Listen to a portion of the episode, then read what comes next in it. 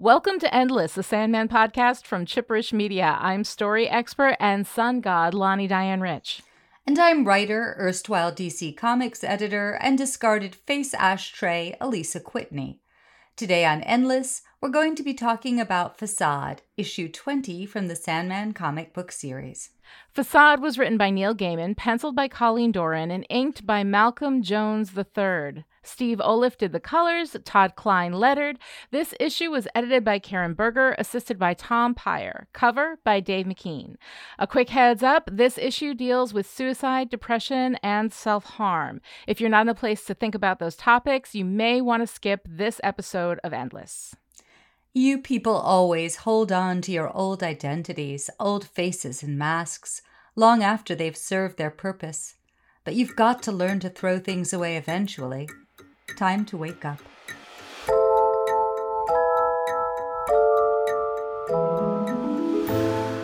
In Facade, we plunge into the first person narration of Urania Rainey Blackwell, a chain smoking, reclusive, deeply traumatized former U.S. intelligence agent, living alone in an apartment cluttered with discarded ashtrays that are really the temporary masks she grows to conceal her true face. Our first glimpse of Rainey is of her flicking ash into one of her masks as she tries to reach Mulligan, her Veterans Benefit contact on the phone. It's clear that the real benefit he provides is a sense of human contact and concern. But when Mulligan steps out of his professional role for a moment, acknowledging how cute Rainey was before, Rainey instantly pushes for more. I can look like that now, she promises. I can even feel like flesh. Mulligan shuts her down, and for a long while Rainey sits alone in silence, contemplating the emptiness of her existence. When the phone rings again, it's an invitation to lunch from a former colleague. Thrilled and terrified, Rainey dreams of the day five years ago when she was transformed into a being who can transmute herself into any substance. In reality, Rainey went to Egypt, where she touched the orb of Ra and gained the superpowers that cursed her life. In her dreams, which she hates, the sun god Ra himself appears as an immense hawk headed human figure. She is, he says, one of the brave ones who seek his gift, and so she becomes Element Girl. Even in my dreams, I can't win, thinks Rainey. I hate dreams. The next day, Rainey, who cannot easily turn herself into human flesh, has lunch with her old colleague. The woman, who is 36 and pregnant, says that Rainey hasn't aged at all, then reveals her fear that the baby might be born, as she calls it, a freak. We see some children outside with visible physical challenges, limbs missing or atrophied or malformed. They're just people, Della, says Rainey. When her own silicate mask slips, falling into the spag ball, she runs back to the safety of her apartment. Petrified in misery, Rainey longs for the release of death. How, she asks, then howls. And death appears and sits down beside the miserable woman. Rainey spills out her misery and longing for death, with no idea to whom she is confiding. When death reveals her identity, Rainey is thrilled. Blessed, merciful death, she says, you've come to make it all stop. But Death explains she was there for a woman changing a light bulb in the same building. Whoever or whatever decides when your time is up, it's not Dream's chipper older sibling. She's neither merciful nor by extension cruel, and if she's not a curse, well, then neither is she a blessing. She's got a job to do, and she does it. Still, if Rainey wants to die, Death has a suggestion. Ask the sun god Ra, who appeared in Rainey's dreams and is still around, and not only in Egypt. Rainey looks out the window and asks the sun to make her normal. She glimpses the face behind the sun god's mask, and then she is gone, leaving only the shell of herself behind. When Rainey's former benefits coordinator calls back, checking in, Death tells him Rainey is gone. Where? She wouldn't like to say for certain. And who is she? Just a friend? Sometimes. Maybe. All right, so Lisa, here we are, the final issue for uh, for Dream Country, which is kind of exciting, um, and the last of these standalone short stories that are happening in this volume. Um, what did you think of Facade? Oh, well, first of all, having gone from no summary to the war and peace of summaries, I, you know, I, I, I tried to condense it, but there was so much here to unpack. I yes, mean, by popular demand, by- the summaries have returned. yes. So. Uh, and that's you know it's all it's all an experiment. We're just you know we're building this track. We're laying down track as the train is coming, and so we've we've gone back to it. it now. turned out Yeah. the plane needed that wing. That little piece was necessary. Um, so anyway, this story I think can be read as you know the the story of a wounded uh, war veteran. It can Mhm. be the story of a beautiful woman dealing with an illness that makes her feel less than human despite her considerable abilities. You know, and it can it can be read as a story about the prisons we build for ourselves. Uh, but in this endless pandemic season, it feels more resonant to me now than it actually did 30 years ago. Yeah, I can definitely understand that. There was a lot in Rainey's story that that you can really empathize with. And I had a lot of empathy for her and for the ways in which she was suffering while at the same time also seeing, you know, other perspectives on on that.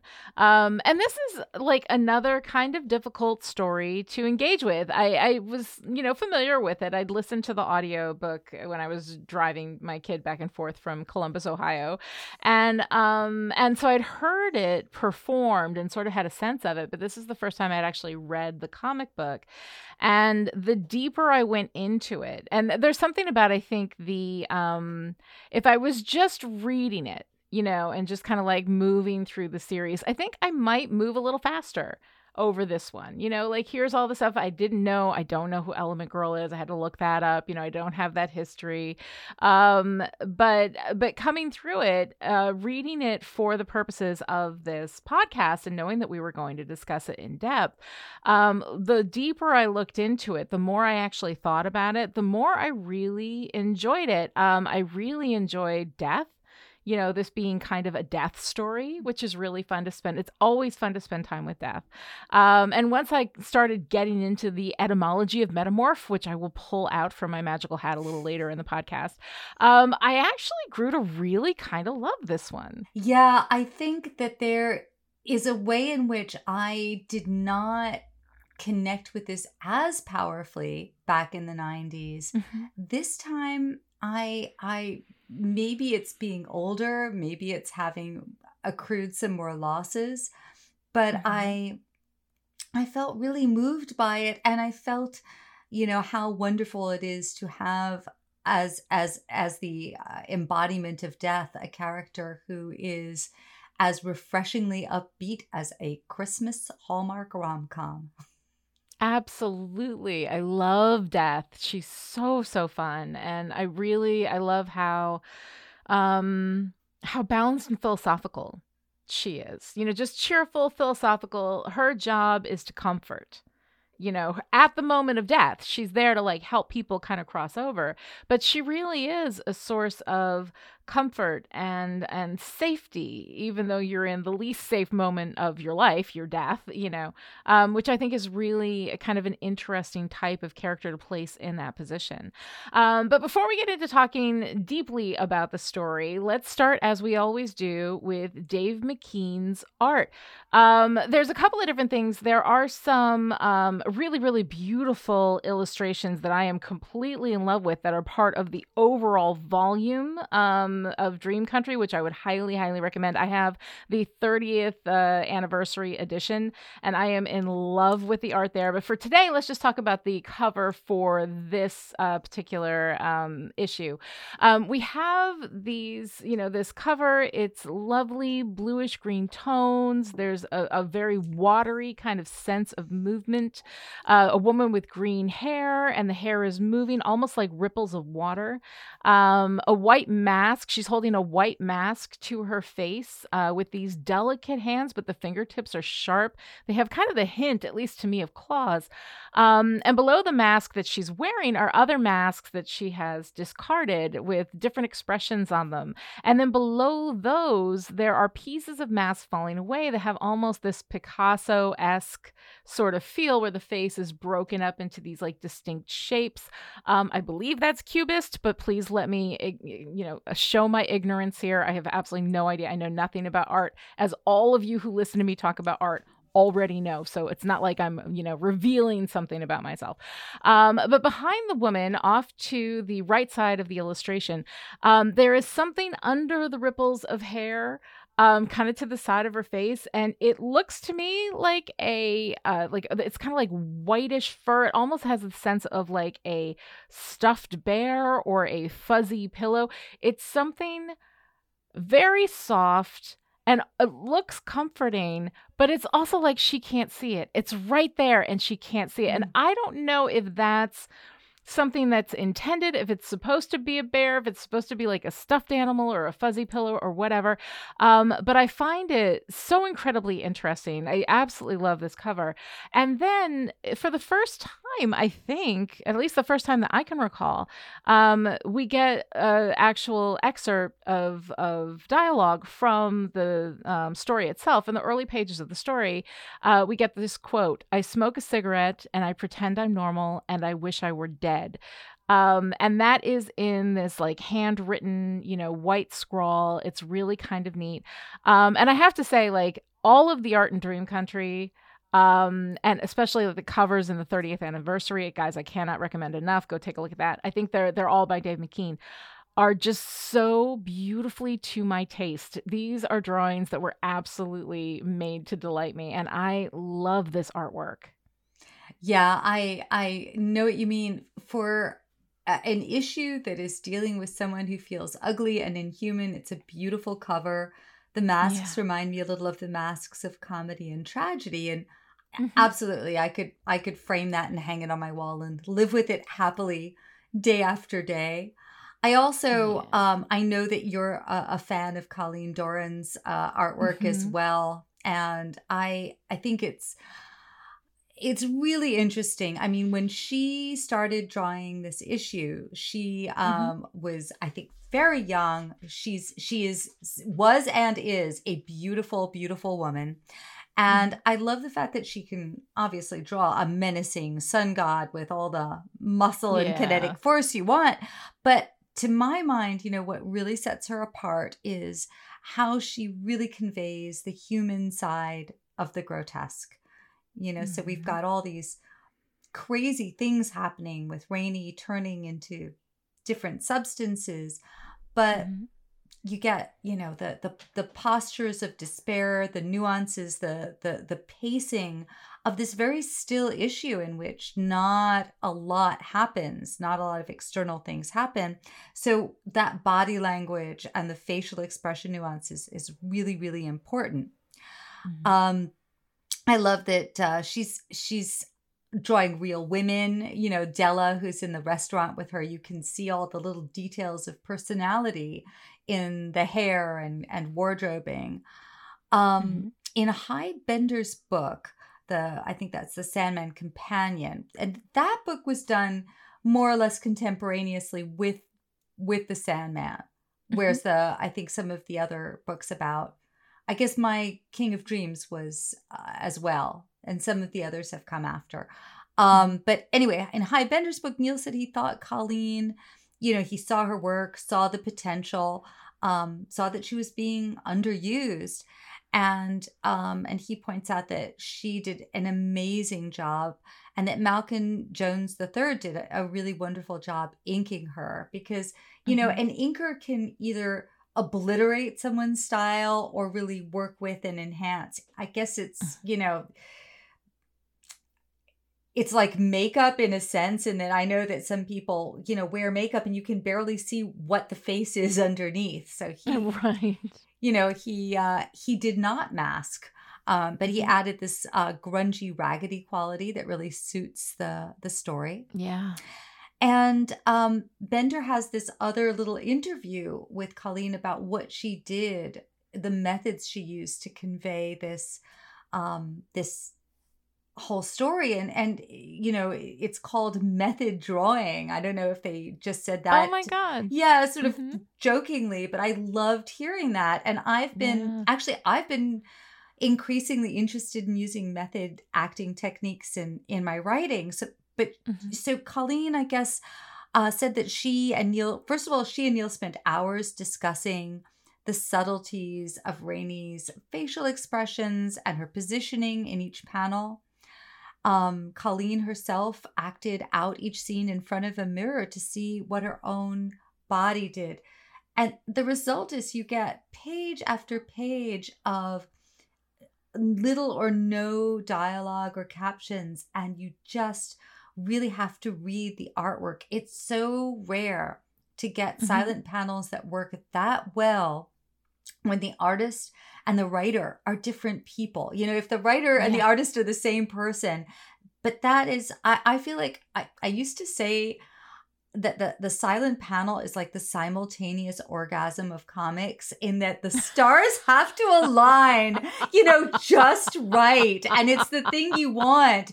It's yeah. a lot of writers if they come from prose they want to cram as many words as possible into the panel. Right, sure. and i'm like oh no you know that big brass ring is the silent panel.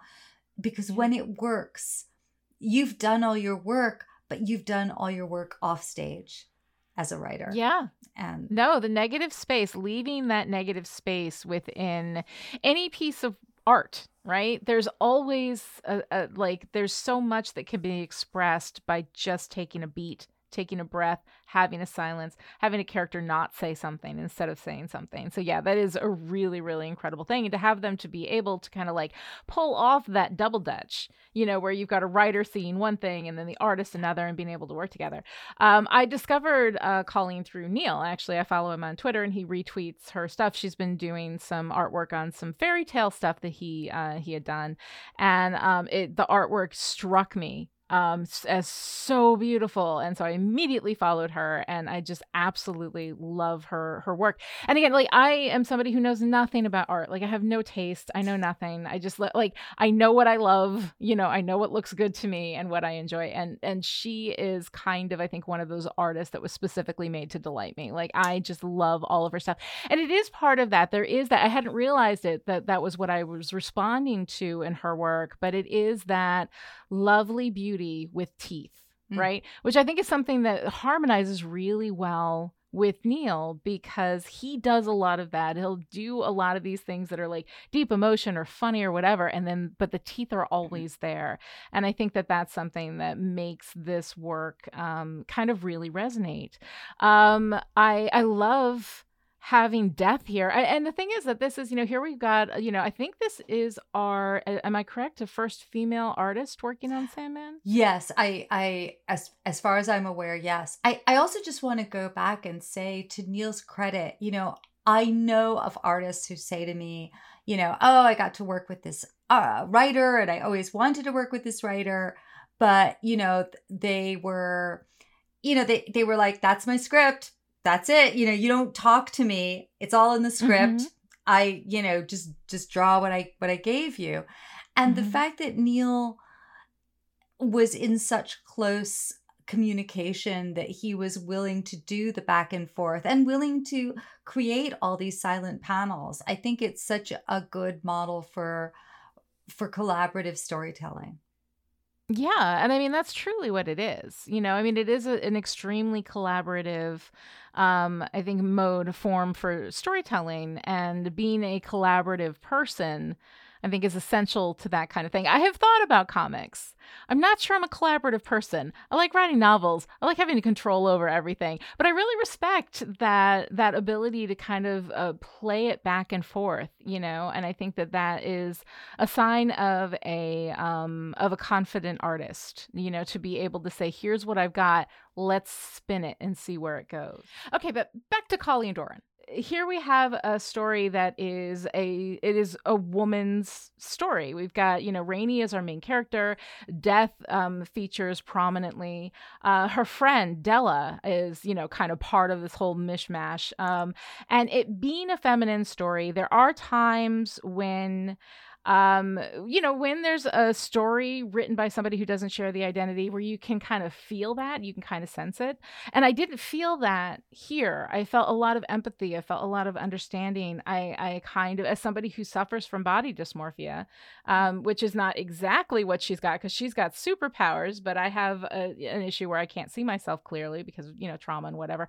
Um, and, uh, and so like I have sympathy for that. And I feel like there was some of that that was, the feeling of it, the helplessness of it, that feeling of not being able to control anything, um, I really felt very accurately portrayed in Rainey, and that's that's kind of an incredible thing to be able to do that. And I I appreciated. I mean, I don't know that it made a difference. I can't say at all that you know Colleen would have done better than you know like Mike or you know whoever else might have been working on this. But there's something about having a woman doing these drawings that made me really feel like um that that there was somebody who got it who really understood it. Even though in neil's script i think that he he was able to empathize with it definitely enough and it felt very real to me you know. Um and uh so let's talk a little bit about death because death is featuring fairly prominently in this issue, which does not have Dream in it. Uh, we talk of dreams, but it's not Dream who's here; it's death. Yeah, and it it really is an issue that to me harkens back to that line that Dream says to his sister in issue eight. He says, "And I am far more terrible than you, my sister." And mm-hmm. here we get a whole issue that shows a person for whom you know dream is the thing to be feared and death mm-hmm. the, the the the escape and and the relief that she's seeking.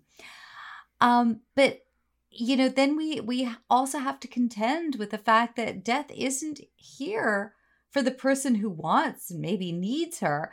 She's there for some poor woman who fell off her stepladder changing a light bulb which is always i have to say the way i fear i'm going to go.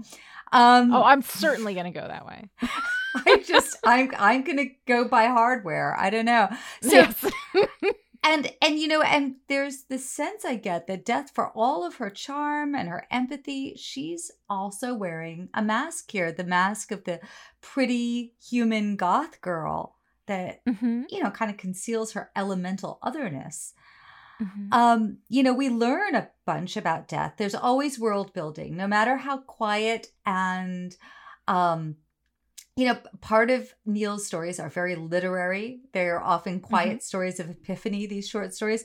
But even in these quiet epiphany stories, there's always this world building that adds yeah. to the Sandman mythology. So let's go through some of the things that we that we found here.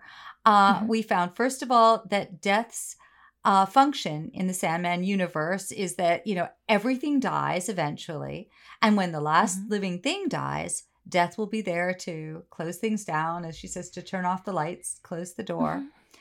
um, which might make her eventually the the loneliest entity. Mm-hmm. You know, she, to be the last one is is sort of yeah not an an uh not the easiest thing. She also uh, lets us know that mythologies take longer to die than people believe. So a lot of the mm-hmm. old gods are still around. Still kicking. Mm-hmm. Uh, she says oblivion is not an option. So when when Rainey is asking for oblivion, if that's not an option, it implies that whatever happens after death is something, mm-hmm. but not yeah. something that death cares to reveal, or maybe not something she can reveal. The language here is a little ambiguous. She says, mm-hmm. I wouldn't like to say for certain. Yeah. So that sounds like there's a choice in there. Um, mm-hmm. And then there's an implication here that there is some reincarnation of some aspect, at least, of one's essential self, because mm-hmm. death says to Rainey, better luck next time. Better luck next time. Yeah, which is, I think, really um, kind of an interesting idea. And all of this and it is some really lovely world building and we get you know actually a little speechifying from death i, I almost had a, a, sense of grapes of wrath when you know when somebody falls off their chair trying to change a light bulb i'll be there when somebody yeah. you know sticks a fork in a toaster i'll be there um and then the idea that like she'll be the one to turn out the lights and the thing is that that, that when everything else is gone, when everyone else is gone, I think the presumption is that so will her brothers and sisters, her siblings. Right? Absolutely. They'll all be gone Yeah. too. So she will be the last one. Um, and and you know, we talk about, like you said, that uh, Morpheus said, You're far more terrible, or I'm far more terrible than you are, but everybody fears you. Um, and it's interesting too, because this is the one issue of Dream Country where Morpheus isn't present at all right? We don't have him here at all except this this one moment where she's talking about dreams you know? Um and the bad dreams are nightmares and that's fine. She's fine with the nightmares. The terrible dreams are the ones where she's normal and happy Mm, and then she has to wake up you know?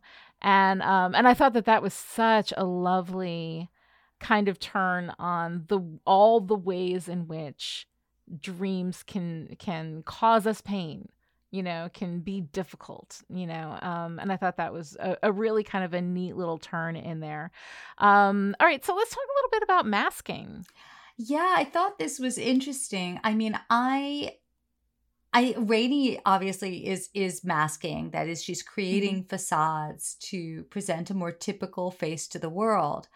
And uh, I have learned not too long ago that it's also a term that autistic people or people on the spectrum or neurodivergent people use to describe the act of presenting a more neurotypical set of behaviors to the world and it it, Yeah. it is an effort it is it you know it it feels um i think not good you know all of us Yeah. want to be seen and accepted for who we are so that kind of masking um is it takes a lot of energy like she says that th- that she can put the mask on Yeah. but then eventually it just falls off and i think that when when you have to engage in masking behaviors in order to have some sense of acceptance it is going to fall off because it's exhausting it's drawing a lot of energy for you to be able to do that Absolutely. And I think, you know, for for me and anyone who kind of uh, unofficially felt they belonged on the island of misfit toys,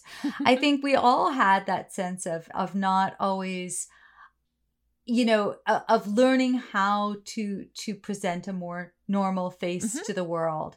And you know, I was thinking about this recently. I I think that for this this issue to me has sort of two aspects to it. You can see it clearly as, you know, depression and the feeling of having to present a false face. But Yeah. there's also, I think, a sense of all of us who f- have felt different, um, who have felt freakish, you know, and there's Mhm. that feeling of trying to seem normal in, in that sense. So it's, it's, I feel like I have a more, um, deep appreciation. I think I've said that before, but I, I don't know that I, I saw as much in this story when I was in my 20s as I do now. Yeah, definitely. I mean, I of course haven't read it in my 20s, but um but I can see how, you know, how sometimes that element that that idea of masking, you can read it just the way that it is in the story or you can read it as a metaphor. Yeah. You know, and and what it really means and what it really kind of speaks to, and I think that that's a, a an, interesting read on that. Um, and one of the things too that I sort of got into while I was thinking about this was um, that she is a metamorph.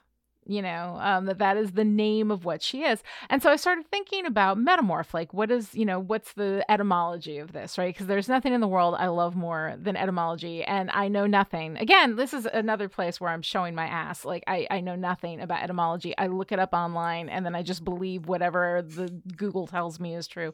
Um, Just don't get it she- tattooed on you until you have. Exactly, because it, it, it's pr- I, I'm not a reliable narrator here. Um, but anyway, so according to my Google fu, uh, she is a metamorph. Metamorph means change plus shape. And the irony, of course, is that she's miserable because she cannot change, you know, because she has changed and she's trying to hold on to this like old life. And so I, I, thought it was a really interesting um, kind of thing when I started getting to the thing. And then I was thinking about Morpheus, right? Because morph is the shape. I always read morph as the root that it meant change, but that's not what it means. So when I think of metamorphosis, when I thought, you know, when I read Kafka in like high school or whatever, you know, I always thought that the morph was the changing. That is always read that way to me. But morph is, is the Morpheus in the Greek is the maker of shapes. Mm-hmm right? He spins out the dreams and the stories and all of that, which makes that um, that name a little more meaningful to me. Um, but this this idea that uh, that death kind of throws out at her um, that you make your own hell, right? We have actually a couple of messages from Death here, which I find really interesting. Um, one is about giving up and letting go. She says, You people always hold on to your identities, old faces and masks, long after they've served their purpose. Um, but then she's like, you know, YOLO, live the moment, right? Everything here, everything dies eventually. Like there's no rush. You know, you're going to die eventually anyway. So you might as well just experience the experience. And then she says, and you make your own hell. And this is an idea that kind of st- like stood out to me um, while I was reading it because I both really like and really don't like this idea you make your own hell. Um, and i think the problem for me in it is really a cultural problem um, is that we in america um, this is a very American attitude. I'm not sure how much more of the Western world has infected. I can only speak to my personal experience. Uh, we have this very like blame centric, you know, kind of attitude um, where an idea like this is basically summing up, well, it's your own damn fault. And there's something about saying, well, it's your own damn fault that for some in in in a lot of ways is like I refuse to feel sorry for you because you made your bed now you got to lie in it as though people whose choices have not turned out the way that they thought they would somehow deserve their pain and mm. suffering, which is something I just don't subscribe to. I don't, it's such a cold way of looking at things. And I mean, sure, sometimes our hells are of our own making, but that doesn't mean that we don't deserve compassion and empathy. But here we have death who says this thing but exhibits the exact compassion and empathy that I really love it, which is available also in this idea you make your own hell. Um, and here it feels like the the idea behind it isn't well it's your own damn fault so you know the hell with you and you deserve to suffer but that there's hope here. You make your own hell you can unmake it um, there's hope and there's personal agency. And yes, sometimes our hells are our own fault. Sometimes they're not. Either way, if you're in hell, you deserve empathy and compassion. And you also deserve hope and the knowledge that you can pull yourself out of hell. You know, that you can do it. It, it, it can be a choice. Um, so part of it is that she's holding on to, you know, we have the misery, the old masks that she won't throw away. We have death commenting on that, her old self. Um, that Rainey will not release who she was so that she can be who she is, you know. Um, she doesn't need to die. She just needs to let go of what she thought her life would be. She is living a dead life. And when I say that, um, you know, I mean, I've, I've always had this idea, like, you know, I look at my kids who are full grown, right? And the toddler that they once were is gone. Like that that person is gone. The elementary school kid that they once were gone right? And we all go through these deaths of ourselves throughout our life. Are we metamorphose metamorphosize? I'm sure that's a word. Whatever. Roll with it. Um the, the shape of us changes you know? Um and so sometimes it can be really hard to let go of the old self you know especially if you weren't ready for that change. If it came on very suddenly um, if it was shocking if it was traumatic you know the time in my life when i was most suicidal uh, was when i had an experience like that very suddenly and i wasn't ready to let it all go and move on. I, I, I, described it. I have a podcast called Big Strong Yes, where I talked a lot about that experience. And one of the really beautiful things that I pulled out of that, which still is so incredibly meaningful to me, is I, I always I felt for years like I was I was reaching back in time and trying to stop. You ever dropped something and broken something that's incredibly precious to you? Mm. You know, and you just think, and you have that feeling like you want to go back in time um, what i had done what had happened in my life was this breaking of something that was very precious to me. It didn't just affect me it affected my kids. It was it was really really devastating. Um, and so a friend of mine uh, dr kelly jones who i did the podcast with was talking about kintsugi which is the art of the japanese art of taking a broken thing and and fixing it with gold and making it even more beautiful for being broken um, and eventually I was able to move through it and accept the fact that my life is now kintsugi. You know, it is more beautiful. It is so much better now than it was. Um, and I cannot undo the broken parts. You know, that's just something that's not available to me. And accepting that was really, really difficult. And so I I think part of that, that maybe why I love this issue as much as I do, because I see that in her. I recognize that experience. I have empathy for how that feels that the hell, yes, was of my own making, but I had to process my way through it. I had to work through it. I had to find the gold in order to bond all the broken pieces until I could function again, you know? And, you know, that is one of the, I think, most valuable and important purposes of fiction is it helps going through stories like this can help you process your own trauma, your own broken parts, your own precious thing that you're trying to reach back in time to prevent breaking, but it's already broken, you know? Um, and so I see this in Rainey, and even though her ending is the one that I wouldn't want for her, I understand it. You know, like I understand, I remember what that felt like that sense of hopelessness, that sense of every day I wake up and the terrible dreams are the good ones where everything is okay again. And then you wake up and you're in this hell again. Like I remember what that daily experience was like. And my empathy and compassion for her are so elicited in this story, which also allows me to have empathy and compassion for myself. And again, like this is what I'm talking like when I talk about stories and why I love them so much and why they matter to me so much. Like this is exactly it. Because they do. You talk about these things and it allows you to heal and it allows you to to you have empathy for somebody else and you see yourself in them and then you can have empathy for yourself. It's fucking magic. but I anyway, so I really really enjoyed this story. I, you know, it ends really really sadly but I know that experience. I remember that experience. It was uh, incredibly moving to read through it.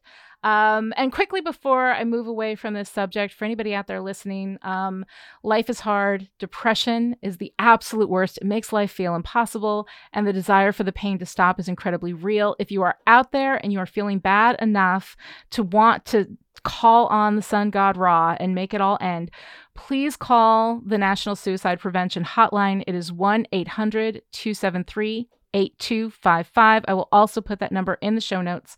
Put it on your speed dial if you have to. Life is hard, but it is also precious. I know how depression feels. I know how wanting to die feels, but I promise you this life is full of surprises. And the first time I felt joy again after all of that darkness was one of the most amazing experiences of my life. Joy is possible. It really is. Hang in there if you can. So I just wanted to have that message while we're talking about all of this um, stuff. It's it's very very difficult. Uh, try to have some compassion for yourself. Um, anyway, so now I've I've wandered wildly off, but now we're back in the story. So come come save me from myself, Alisa. Pick it up. well, perhaps we should take a little detour into Lucien's library. Oh my God! Let's let's let's. I love Lucien's library. It's my favorite part so, you know, one of the things that I was thinking about, a lot of times people sort of separate, um, you know, literary stories and superhero stories as if these are yes. on two very, you know, opposite sides of the spectrum. And I think that Neil's interest in superheroes we can see here is to use them as as ways to get at these very personal intimate mm-hmm. stories about depression, about despair, about struggling with creativity, you know, and, mm-hmm. and stuff that we find very relatable. And I think that these stories don't work even though there's a superhero in them. They they work better in the same way that uh, fairy tales can work better mm-hmm. because of the fairy tale elements. Mm-hmm. But uh, at this point, uh, I think Neil has, has, confessed that he was just sick of, of dealing with continuity issues because in the mm-hmm. beginning of Sandman, as we have talked about, he did include more superheroes. And he just said in Sandman 5, there was the hassle of continuity. He had wanted to write the Joker into Arkham Asylum and continuity issues, so he had to change him for the Scarecrow. Uh, he wrote a, a Swamp Thing annual, I think in 1987, and he wanted to write Captain Atom, but wound up having to change him for the Firestorm, the Nuclear Man, and change dialogue. And he was thinking, all right, this is stupid. I don't want to play continuity is is not what I'm writing this for. But his secret weapon was finding characters that other people had completely forgotten about. So Every part of the pig. Every part of the pig. So, ironically, Neil probably discovered Element Girl in the pages of The Brave and the Bold, a series mm-hmm. uh, which uh, is is looked down upon by many comic book purists because uh, there was not a lot of attention paid to continuity. So the mm-hmm. main uh, writer of, of that, it was sort of a team up Batman comic, I believe, was Bob Haney and um, and Bob Haney, I think he said, did not care about continuity, according to Neil, a jot or a tittle, not a titty, a tittle. Uh, so anyway, Bob Haney and artist uh, Ramona Fradon created Element Girl in the '60s. By the way, ah. so Neil was looking through. DC had a publication called Who's Who and it would you know mm-hmm. run down the characters and the stats. So you'd get supergirl and you'd get her powers and her backstory as it was at the time. I think sometimes i remember complaining about some of the heights and weights. I was like wait a minute. She's five nine and 120 pounds. I, I think she needs an infusion or whatever it was. Um, so just pin her down and you know give her a chance to eat uh, mm-hmm. but anyway so in the who's who you get this rundown and when neil realized that element girl had been left out of uh, the who's who he said i could strike like a snake and um, he also uh, found Prez in the same way. Prez, the teenage mm-hmm. president, uh, who is now, of course, the 36 year old prime minister of Finland, who went out clubbing without her phone and missed an important message that she was supposed to be quarantining herself. But that's another story. so anyway, um, so he figured this is this is good. I can use Element Girl, and and continuity is not going to be an issue. And from that, mm-hmm. we can see that, you know, he both loved the magic of superheroes, but he was yeah. using them to get at these universal um, and and and very human concerns, story concerns. Um, this leads me to the teen Neil story. Yes, Ooh. boys and girls, this is a story of the teenage Neil. Uh, he discovered The Brave and the Bold in this little mm-hmm. basement comic book store in Clapton in East London. Uh, so he says that one of his friends got a hold of a zine. So these zines were these very do DIY little uh, magazines with some stories and artwork and reviews. And this one advertised comics for sale. So on the last day of school, uh, there was a half day, and Neil and his friends pooled their money, took buses and trains, and got to this store, which was in a, a little basement. And it was run mm-hmm. by a guy called Alan Austin, who both owned the store and put out the zines. And uh, I just did a little reading uh, about Alan Austin. He was one of the most respected figures in British comic book fandom. And mm-hmm. I think it says that he was the first full time comic book seller. Is that? I think yes. Wow. Um, but he also was instrumental in turning Neil into the writer he became when he rejected a 15 or 16 year old Neil's drawings, uh, would not include them in the zine. Aww. So, um, yeah, I, it's it's funny because I I don't think I had known that Neil had wanted to be a comic book artist. Maybe I'd known it and mm-hmm. forgotten it. You know, you get to an age where, you know, did I know it and forget it or never know it? I don't know. But but Neil, like a lot of really good comic book writers, knows mm-hmm. how to do that basic layout of a panel, can really, you know, has trained himself to yeah. see very visually. And I am such a, a strong believer in in building those skills. And I think, you know, when mm-hmm. it's funny, I, I do the same thing you talk about, you know, I don't know art and I don't know this, and everyone says they can't draw. We always talk about it as though it's an incurable illness, lack of drawitis art mm-hmm. art ignorance nothing can come you, you know and the, the truth is i i think that you know you're you're learning more about art i learned a lot more just being on the job and i remember that when i started mm-hmm. to have these art books to do i you know, I was so young that I, it just seemed normal to me that I was an imposter. But I would go around mm-hmm. to the artists and I would say, okay, please help me so I don't sound completely ignorant. Um, yes. But you know but i think that this is part of what we can do with comics is we can we can embrace the artwork and learn more about it. And it it, it you know sorry i feel like i'm so poxy but you know it makes us better writers better storytellers when we pay attention to the visual Oh, absolutely. And I've never been one to pay attention to the visual when I when I tell my stories. I write very much from this happened and this happened and this is how they felt and this where the emotions were. And um, so I find that the experience of reading all of these comic books and thinking not just about how the art is expressing the story, but also how how efficiently the story is being expressed through the artwork how much the words are like the the words are allowing the art to to carry mm. also a lot of the story. Um, it's been a wonderful experience for me. Uh, my thing is, is that like you know, if you talk to me about like Art Deco or like anything that like art people are supposed to know, like I don't know anything, but uh, you know, but learning, um, learning how to think more visually, I think is a really really valuable thing. And as now I'm going back into starting to write again, which is very exciting because uh, I haven't been able to do that for a while. Um, I really love what the experience of doing this podcast and and really digging into and thinking very consciously and very deliberately about the art, what that does for for me as a writer. I'm going to be very interested to see how that understanding that awareness like influences the ways in which I write. So I mean I can I can absolutely recommend for any writers out there to engage with forms with which you are unfamiliar as much as possible because because those are the forms that have the most to teach you.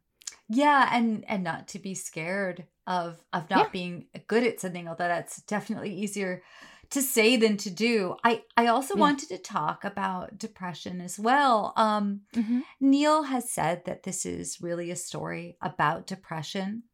And in Hy Bender's book, he says what it's really about is someone whose life has just shrunk you want to say to the person, but you're amazingly cool and powerful. You can do anything. And yet you're living in a one room flat, scared to get out. Mm-hmm.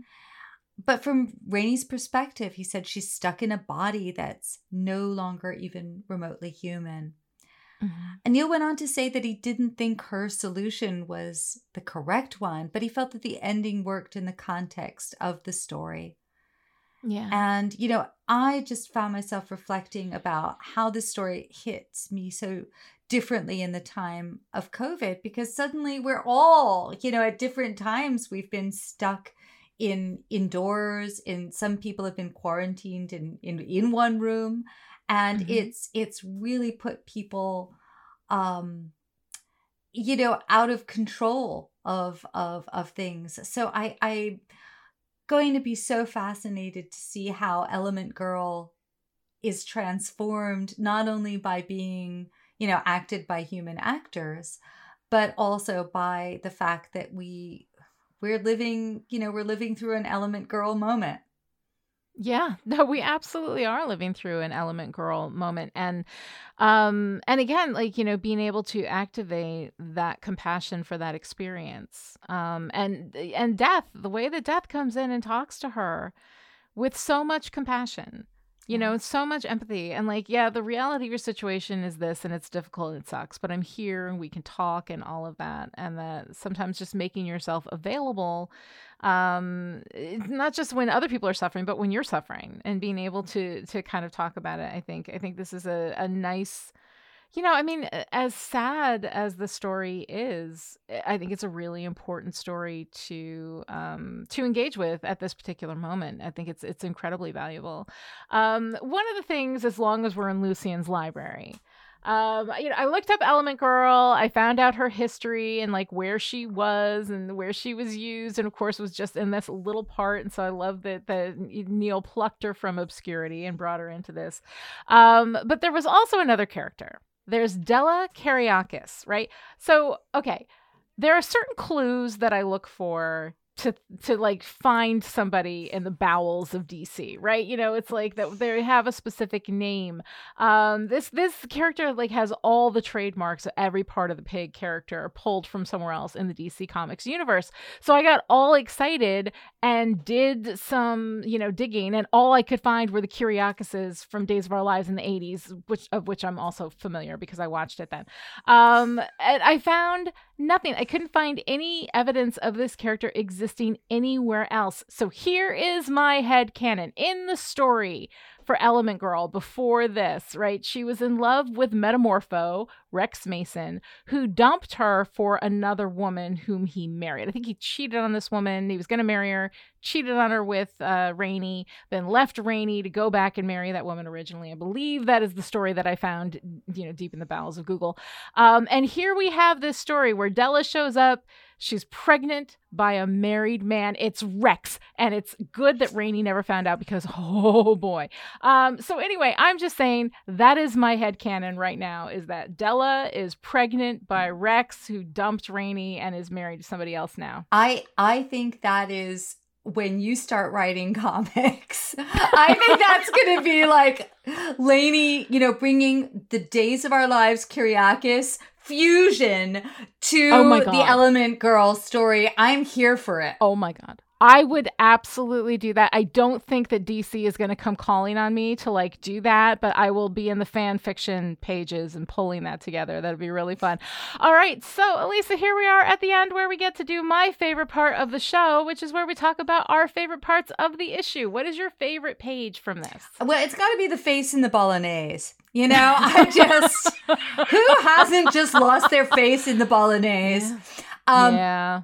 By the way, the British say spag ball, which is even oh. even better. Mm-hmm. Uh, I just also it is both comic and tragic, and the mm-hmm. way that we are in Rainey's point of view as the mask slips oh, and the eye yeah. slips, and then suddenly we change to get Della's reaction. I, you know, it it was and and like all truly humiliating moments in an elegant you know italian restaurant. It, it just uh it, i i cannot wait to see that one played out for real. How- oh my god, that's going to be so interesting to see how that that goes in the TV show. Um, I have to say, I, my favorite was this the panels at the bottom of this one page, um, where uh, it's in the beginning of the story. She's sitting after she called Mulligan, and we see her in the same position. And there's three panels, but it's just the light is changing. So nothing is changing. Her position isn't changing. Her expression isn't changing. It's just the light as the day moves through her while she just sits there and doesn't move. It is such a beautiful representation of her experience. And, you know, in light of the ending, it makes us think yeah. that light, that is the sun. Yeah. That is her back is to the sun her, in that pan. Her back panels. is to the source of her pain and her potential salvation. Yeah, no, it's it's really incredibly just beautifully done. Um, all right, so what's your favorite part of the story?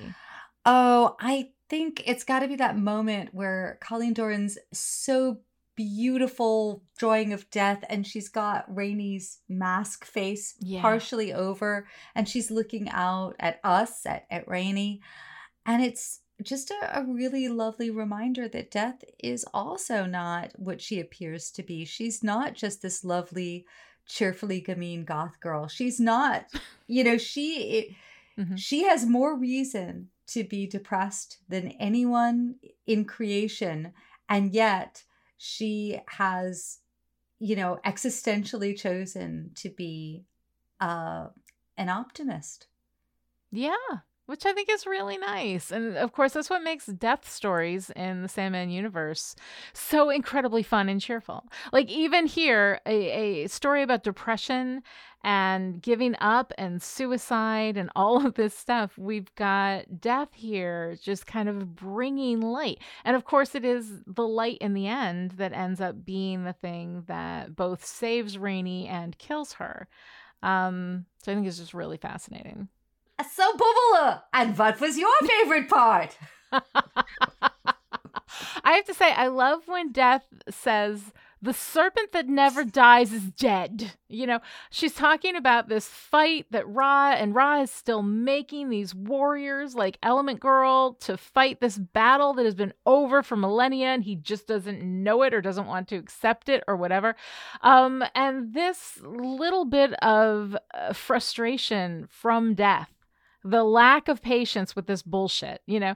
Um, there's something about that that is just so delightful. And again it's one of those things that like this story doesn't need that but it was such a nice element to have in it you know just this oh my god will y'all just get over yourselves? The serpent that never dies is dead. Can that be our new catchphrase? Like if mm-hmm. i am going on about something and it's like can you just say to me like elisa the serpent that never dies is dead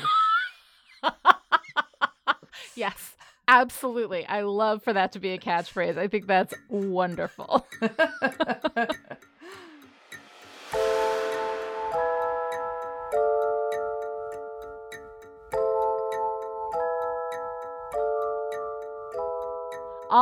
right, if you enjoyed this conversation, would like to join in, connect with the show on Twitter, follow at Chipperish and use the hashtag Endless Podcast, or send your comments or questions to endless at chipperish.com. This episode of Endless was brought to you by the Chipperish Media producers who support us on Patreon at the power producer level. These people are the reason why Endless is coming to you free and ad free right now. So thank you to Abby, Alice, Christina, Erica, Jane, Kevin, Kristen, Michael, Rose, Sarah, Shelley, and Stephania. And this week's special message for our power producers Oblivion isn't an option, I'm afraid. To find out how you too can support Chipperish Media, visit patreon.com slash chipperish. Other ways to show your support, write a great review on Apple Podcasts, tell your friends about the show, or keep bringing the Metamorphe into existence even though the battle they fought ended ages ago. This episode of Endless was edited by Chipperish content editor Jack Cram. Jack, you look incredible, hun. You haven't aged a single day. You must tell me your secret. We're taking some time off for the holidays, but we'll be back on January 4th with Season of Mists Prologue, issue 21 of the Sandman series. Until then, okay, I'll help you if you want. That's what I get for getting involved.